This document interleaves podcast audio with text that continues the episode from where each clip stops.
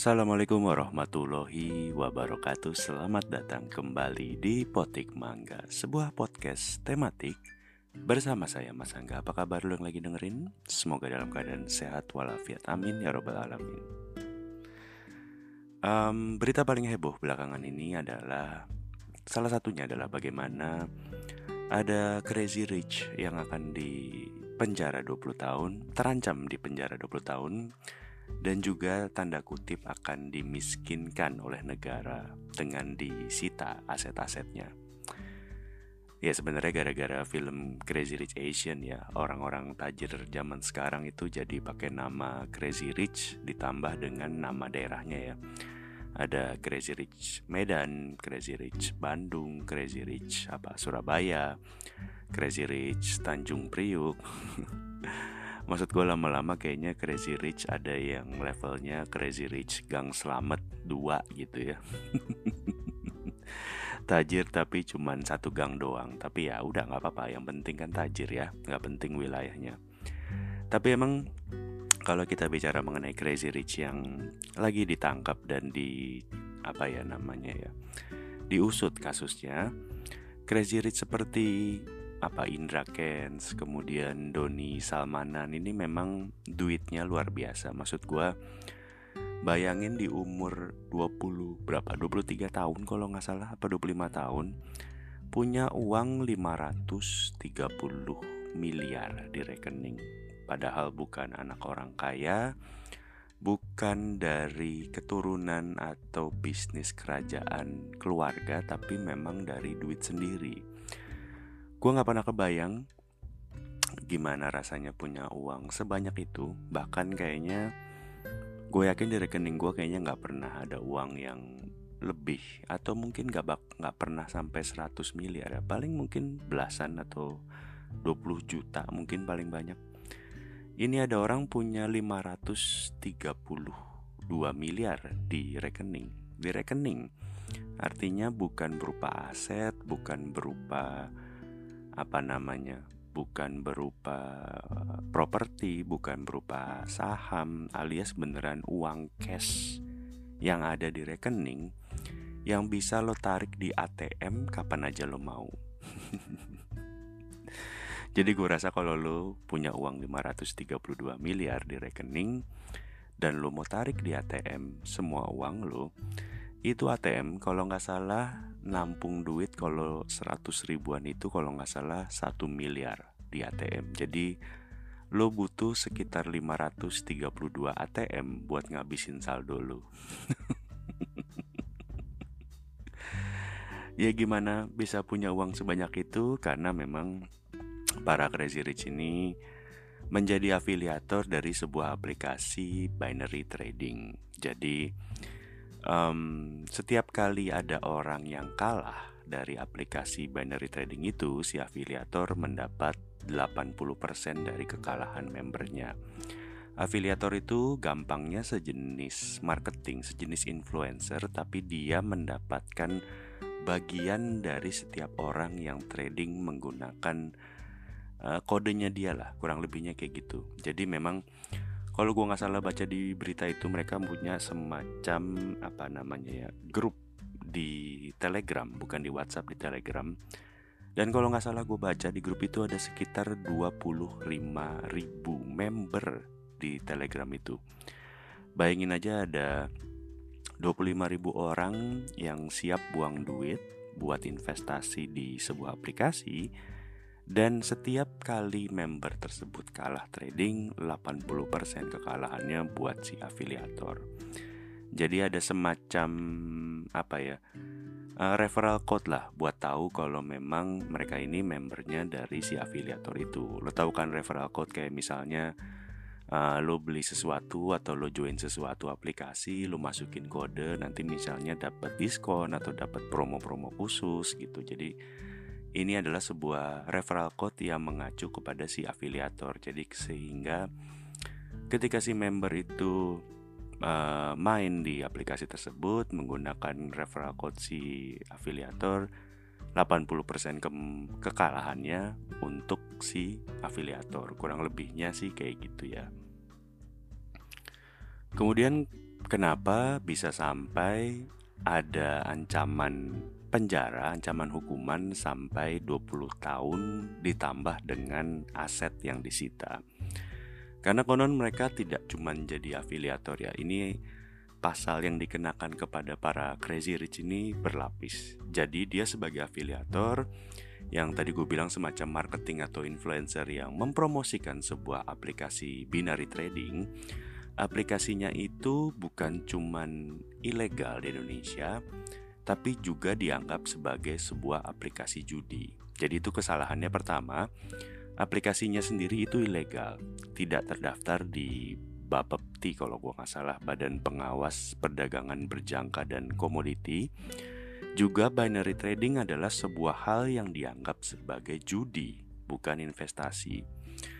Binary trading itu adalah sebuah istilah di mana ini yang gue coba pahamin ya semoga kalau misalnya lo salah atau misalnya gue salah tolong dibenerin. Mungkin lebih detailnya bisa lo google sendiri. Binary trading itu adalah sebuah istilah di mana lo tuh nggak beneran investasi. Jadi memang gue juga setuju kalau binary trading lebih deket atau mungkin murni judi. Karena binary option trading itu memang asal katanya dari biner, binary. Pada dasarnya tidak membeli barang, tidak membeli saham atau komoditi dalam bentuk apa pun. Dia hanya bersifat biner. Biner itu adalah memilih di antara dua pilihan. Bilangan biner itu sendiri kan bilangan satu dan bilangan nol. Nah kalau di sini kalau gua nggak salah binary option itu lo dikasih pilihan naik atau turun dalam periode tertentu. Kalau gua nggak salah ya. Dan kalau lo salah ketika lo memilih itu duit lo hilang total. Jadi persis kayak judi kan Artinya maksud gue gini Kalau lo beli saham Katakanlah lo membeli saham sebuah perusahaan Katakanlah lo beli saham Apple Lo beli saham Google Lo beli apa ya Kalau di Indonesia mungkin lo beli saham yang Bank BCA Saham Unilever gitu. Itu pertama Ketika lo membeli saham sebuah perusahaan Lo beneran punya barang. Punya barang tuh artinya lo punya sahamnya si perusahaan lo beli satu lot, dua lot, satu lembar, seratus lembar, ya lo punya bukti kepemilikannya sebanyak saham yang lo beli. Kalau lo punya saham satu lot, lo punya paham 10 lot, 100 lot dan seterusnya, lo punya bukti kepemilikan berapapun saham yang lo punya. Kedua, ketika saham itu naik atau turun, atau turun lah, kalau naik duit lo pasti nggak mungkin hilang Kedua, duit lo itu nggak bakal hilang 100% kalaupun sahamnya turun. Paling nggak duit lo nggak hilang dalam sekejap. Jadi misalnya katakanlah lo e, beli saham apa bank BCA gitu misalnya. Anggaplah harga selembarnya 1000 perak atau berapa 10.000 perak ya gue nggak tahu sih harga sahamnya berapa. Ini misalnya aja ya, katakanlah harga sahamnya 10.000 perak. Besok tiba-tiba setelah lo beli harga eh lo beli sahamnya 10.000 perak, harga sahamnya itu turun jadi 9000 perak alias duit lo hilang uh, eh, 1000 rupiah kurang lebihnya kayak gitu. Itu kalau lo punya selembar kalau lo punya satu juta lembar ya duit lo hilang satu miliar sih. Memang seribu kali satu juta lembar kan satu miliar banyak sih emang tapi maksud gue maksud gue kalau lo beli saham, forex, emas atau apa pun itu, barangnya itu ada dan lo bisa jual kalau turun alias rugi memang tapi nggak bisa dibilang rugi-rugi amat atau hilang 100% karena um, kalaupun harganya turun anggaplah saham yang lo beli harganya turun emas yang lo beli harganya turun atau mata uang asing forex yang lo beli harganya turun itu nggak bisa dalam sehari harganya jadi nol kalau di saham setahu gue ada yang namanya auto reject. Jadi kalau saham itu turun, kalau nggak salah sekarang sekitar berapa? 7% atau 10% kayaknya 7% deh.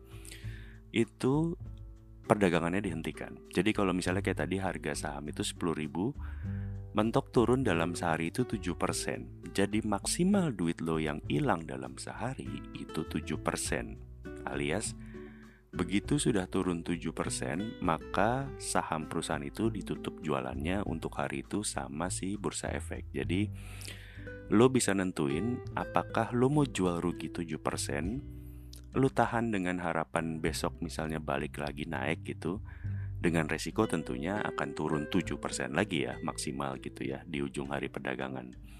Sementara kalau binary option, binary trading itu lu cuma dikasih dua pilihan, konon naik atau turun atas sebuah saham atas sebuah forex gitu ya. Gue nggak tahu sih persisnya berapa lama periode menentukan pilihannya, tapi setahu gue yang gue baca itu periodenya bahkan bisa cuman satu menit. Jadi lu menebak dalam satu menit ke depan apakah saham perusahaan A akan naik atau turun atau mata uang dolar Amerika akan naik atau turun, mata uang pound sterling Inggris akan naik atau turun.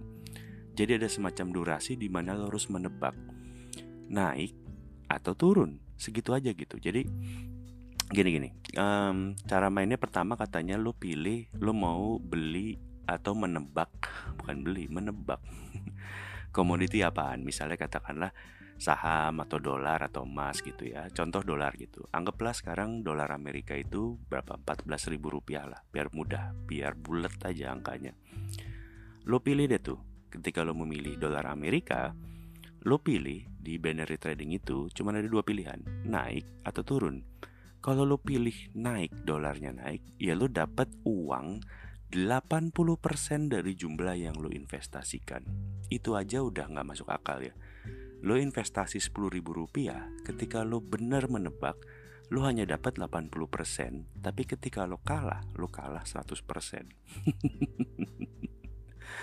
Dan kalau lo pilih misalnya dolarnya naik, sementara eh lo pilih naik sementara dolarnya turun ya lo hilang 100% judi banget kan? Maksud gue ini tuh kayak nggak ada bedanya antara judi nebak ganjil genap nub apa judi nebak besar kecil atas bawah judi dadu judi koprok.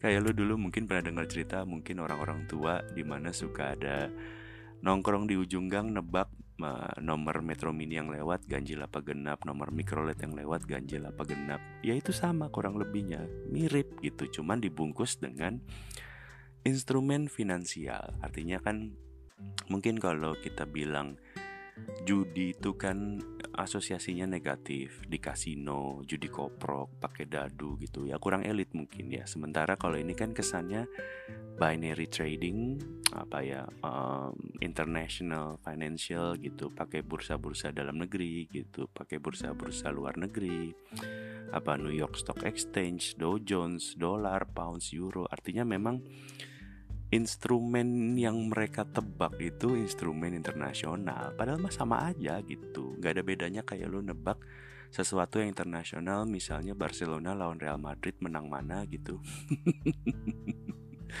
Pilihannya sama menang atau kalah.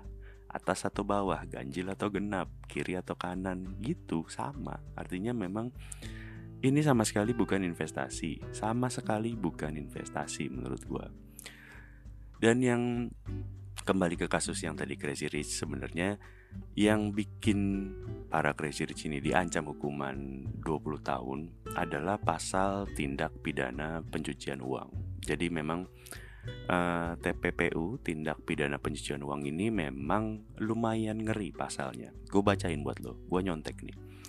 Pasal 3 Undang-Undang TPPU menyebutkan bahwa setiap orang yang menempatkan, mentransfer, mengalihkan, membelanjakan, membayarkan, menghibahkan, menitipkan, membawa ke luar negeri, mengubah bentuk, menukarkan dengan mata uang atau surat berharga atau perbuatan lain atas harga harta kekayaan yang diketahui atau diduga merupakan hasil tindak pidana dengan tujuan menyembunyikan atau menyamarkan asal-usulnya dapat dijatuhi pidana penjara paling lama 20 tahun dan denda paling banyak 10 miliar. Artinya memang uh, duit ilegal hasil afiliator binary option itu dicuci jadi aset makanya kena pasal itu. Makanya kan um, duit yang dia dapatkan adalah duit yang ilegal karena didapatkan dari judi dan situs yang ilegal. Otomatis ketika dia membeli, mentransfer, membelanjakan, membayarkan, menghibahkan, menitipkan atau apa pun tersebut tadi yang ada di pasal itu dia kena pasal pencucian uang. Makanya sekarang lagi proses tracing ke mana aja duitnya. Apakah artinya ada ke keluarganya, ke istrinya, ke pacarnya, bahkan sampai ke apa tuh kemarin yang dia sawer ke Reza Arab atau dia membeli mobil dari mana-mana lah kurang lebihnya. Jadi memang ada istilah tanda kutip dimiskinkan karena emang ada jika ada terbukti aset-aset beliau dibeli dari hasil yang ilegal, termasuk aset milik keluarga atau orang-orang terdekat beliau, maka otomatis aset tersebut yang dibeli dari uang hasil yang ilegal itu akan otomatis disita oleh negara. Serem ya. Jadi emang investasi itu memang apa ya? Investasi sendiri memang bukan barang baru di dunia ya. Artinya memang orang jual beli saham, kemudian komoditi terus dijual lagi. Itu kan memang udah dari zaman dulu, entah kapan gua nggak tahu. Juga memang menurut gue perilaku manusia di mana pun di dunia ini ya menurut gue sih mirip-mirip. Artinya memang hampir semua manusia nggak ada yang nolak kalau bisa kaya dalam waktu cepat kayak mendadak, kayak instan, gue yakin gak ada satupun manusia yang nolak. Siapa sih yang gak mau kaya? Artinya memang sekarang ditambah dengan siapa yang tidak mau kaya dengan waktu cepat. gue rasa satu dunia nih, satu dunia, lo pegang omongan gue, satu dunia ini kalau bisa nggak pakai kerja, nggak perlu bangun pagi, nggak perlu berangkat kerja, tapi terima duit banyak dan rutin, gue yakin gak ada yang nolak satupun. Yakin gue makanya investasi yang menjurus penipuan itu kan banyak banget ya. Mulai dari apa ya ilmu-ilmu lama kayak skema ponzi kemudian apa ponzi ya gue tanya skema ponzi yang paling ngetop. Artinya memang skema ponzi ini kan udah ada dari zaman 1900-an awal gitu ya si Charles Ponzi itu ya sekarang pun skema-skema ponzi yang ada dikemas secara modern juga banyak gitu. Bahkan dikemas secara religi dikemas secara apa um, alat kesehatan bahkan sampai yang judi beneran gitu. Artinya memang um, gua rasa sih sejak pandemi 2020 ya pandemi 2020 itu juga bikin banyak orang jadi melakukan investasi tanpa punya knowledge atau informasi yang tepat mengenai investasi itu sendiri. Artinya memang gini, uh, pandemi itu kan bikin orang di rumah ya. Uh, banyak orang waktu itu dirumahkan baik secara dipecat, diberhentikan pekerjaannya atau memang orang-orang yang dipaksa bekerja dari rumah tapi masih punya pekerjaan. Tapi memang artinya ketika pandemi itu membuat orang di rumah, ada uang yang mungkin tadinya buat jajan ke kafe, buat jalan-jalan ke luar negeri, itu jadi nggak kepake. Kemudian ditambah dengan hampir seluruh saham yang ada di dunia ini turun ketika pandemi. Ketika bulan Maret, April, Mei, Juni itu kayaknya semua saham pastinya turun karena memang kan ya begitulah 2020 pandemi itu kan plek gitu semua orang jadinya down gitu. Jadi memang semacam ada saham great sale lah di bulan Maret atau April 2020 itu. Artinya memang banyak orang yang jadi kayak mendadak di waktu itu. Tapi ya kalau sekarang mungkin udah normal ya. Harga-harga saham udah normal, cenderung naik mungkin.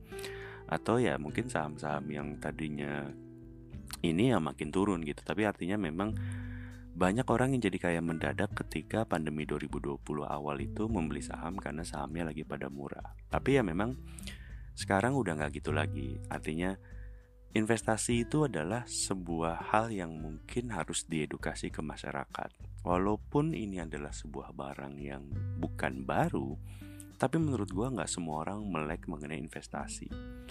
Artinya um, gue pernah dengar kayak gini ya ini gue nggak tahu teori siapa gue nggak tahu siapa yang pertama kali ngomong tapi gue pernah dengar kurang lebihnya kayak gini investasi yang paling baik adalah investasi yang lo cari bukan yang ditawarkan oleh orang lain maksudnya gini kalau ada seseorang siapa pun itu uh, keluarga lo, mungkin istri lo, suami lo, atau bahkan orang yang paling lo percaya sekalipun. Ketika ada orang itu menawarkan investasi, bisa untung misalnya katakanlah sekian persen yang menurut lo itu di luar batas keluarga, kewajaran. Gak usah untung 100%, lo bisa untung 10-20% aja atas sebuah investasi, lo harus curiga Kecuriganya kenapa? Kenapa pertama nggak lu aja yang invest? Kenapa harus nawarin gue? Maksud gue kalau ada sebuah hal yang bisa membuat dia untung segitu gedenya, kalau gue sih nggak bakal bilang-bilang ya.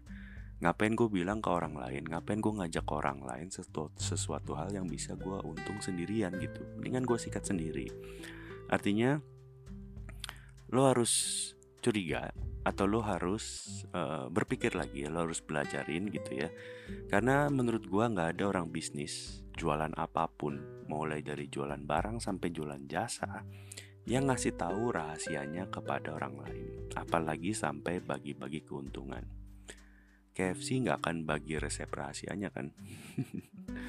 Pedagang nggak akan pernah ngasih tahu lo di mana dia mendapatkan vendor yang paling murahnya. Kurang lebihnya kayak gitu sih. Artinya memang kalau ada dukun gitu ya apalagi orang biasa yang bisa bilang investasi bisa berlipat gandakan duit gitu menurut gue lo ya lo ngapain ngajak-ngajak gue lo aja yang invest sendiri gitu kalau misalnya tiba-tiba lo nemu tambang emas di rumah lo kan nggak mungkin lo ajak-ajakin gue buat ikutan nambang di situ kan? Nggak mungkin lah. Kecuali memang emasnya dikit atau memang dia bokis gitu. Pilihannya cuma dua itu. Artinya memang ketika lo siap untuk melakukan investasi lo harus siap hilang duit. Ya sebaiknya lo pelajari investasinya sih. Jangan sampai duit lo hilang gitu. Dan menurut gue sih percayalah semakin besar returnnya atau hasil yang lo dapat misalnya sampai 20%, 50% atau bahkan 100% maka resikonya akan semakin gede karena setiap investasi berapapun itu berapapun keuntungannya pun akan selalu ada resiko tinggal gede atau kecil gitu. Juga percayalah testimonial ataupun cerita sukses dari orang lain belum tentu bisa berbuah hasil yang sama buat lo. Dalam seluruh skema Ponzi, seluruh skema penipuan investasi dalam bentuk Ponzi, orang-orang yang pertama pasti orang-orang yang mendapatkan return. Contoh paling gampang, kita pernah tahu ada kasus first travel di mana orang berangkat umroh dengan harga murah, Gua lupa angka persisnya berapa tapi ada orang yang diberangkatkan beneran untuk umroh sehingga dia bisa memberikan semacam testimoni atau success story tapi orang-orang yang belakangan tidak sama sekali diberangkatkan kurang lebihnya kayak gitu sih jadi katakanlah ada orang yang nawarin investasi ke lo dan teman-teman lo sendiri bahkan dia sendiri sudah mendapatkan keuntungannya belum tentu lo juga akan dapat keuntungan yang sama. Karena di apa ya? Gue yakin di binary trading pun ada orang yang mungkin mendapatkan keuntungan. Menurut gue ya, dalam setiap hal pasti ada orang yang beruntung berhenti sebelum akhirnya mereka kalah. Karena di dalam judi, apa pun itu judinya, termasuk binary trading gue yakin dalam jangka panjang lu pasti kalah. Tapi ya gue yakin akan ada orang-orang yang mungkin dia investasinya nggak terlalu banyak, dia investasinya sedikit hasilnya lumayan, abis itu dia berhenti dia nggak rakus. Tapi orang-orang kayak dia kan sedikit ya. Artinya mungkin aja ada orang yang beneran kaya karena judi, ada aja orang kaya yang beneran, ada aja orang yang jadi kaya karena binary trading. Tapi percayalah, jumlahnya akan jauh lebih sedikit ketimbang orang yang rugi gara-gara judi atau binary trading. Menurut gue kayak gitu. Jadi ya pandemi ini kan cari duit udah susah bener ya. harga barang naik semua, minyak goreng naik, harga tempe naik, harga apa pun naik semua gitu ya. Makan aja susah gitu. Kalau memang lo mau investasi, ya pastikan lo bener-bener paham sama resikonya gitu Gini aja kalau memang lo sudah memutuskan untuk investasi ya lo pikirin aja di mindset lo Kalau lo udah siap kalau duit itu hilang 100% Karena percayalah resiko duit hilang ketika lo invest dalam bentuk apa pun akan selalu ada gitu oleh karena itu, sebagai penutup, gue di sini ingin menawarkan sebuah investasi. Hmm, jadi, investasi yang gue tawarkan ini gue bisa jamin bukan gue yang menjamin bahkan tapi dijamin investasi ini dijamin tidak ada resiko tidak akan ada uang yang hilang 100% Investasi yang gue coba jelaskan dan tawarkan ini adalah investasi yang menghasilkan keuntungan 700% 7 kali lipat dari yang lo investasikan. Uh, Mungkin lo pernah dengar, mungkin lo belum pernah dengar Tapi jutaan orang tidak menyadari kalau mereka bisa memperoleh 700% dari investasi yang mereka dapatkan. Investasi ini namanya investasi sedekah di jalan Allah kalau lo nggak percaya, lo bisa cek. Ini Allah Subhanahu wa Ta'ala sendiri yang berjanji, perumpamaan infak yang dikeluarkan oleh orang-orang yang menafkahkan hartanya di jalan Allah adalah serupa dengan sebutir benih yang menumbuhkan tujuh bulir dan tiap-tiap bulir seratus biji. Allah melipat gandakan ganjaran bagi siapa yang dia kehendaki dan Allah maha luas karunianya lagi maha mengetahui. Jadi buat lo yang mungkin memiliki rezeki dan ingin berinvestasi tanpa takut kehilangan uang lo, satu-satunya investasi yang tidak ada risiko dengan return 700% adalah investasi di jalan Allah. Tidak ada lagi, tidak ada yang lain. Demikian pesan moral podcast kali ini. Apalah artinya potik mangga tanpa pesan moral. Terima kasih sudah mendengarkan. Assalamualaikum warahmatullahi wabarakatuh. thank you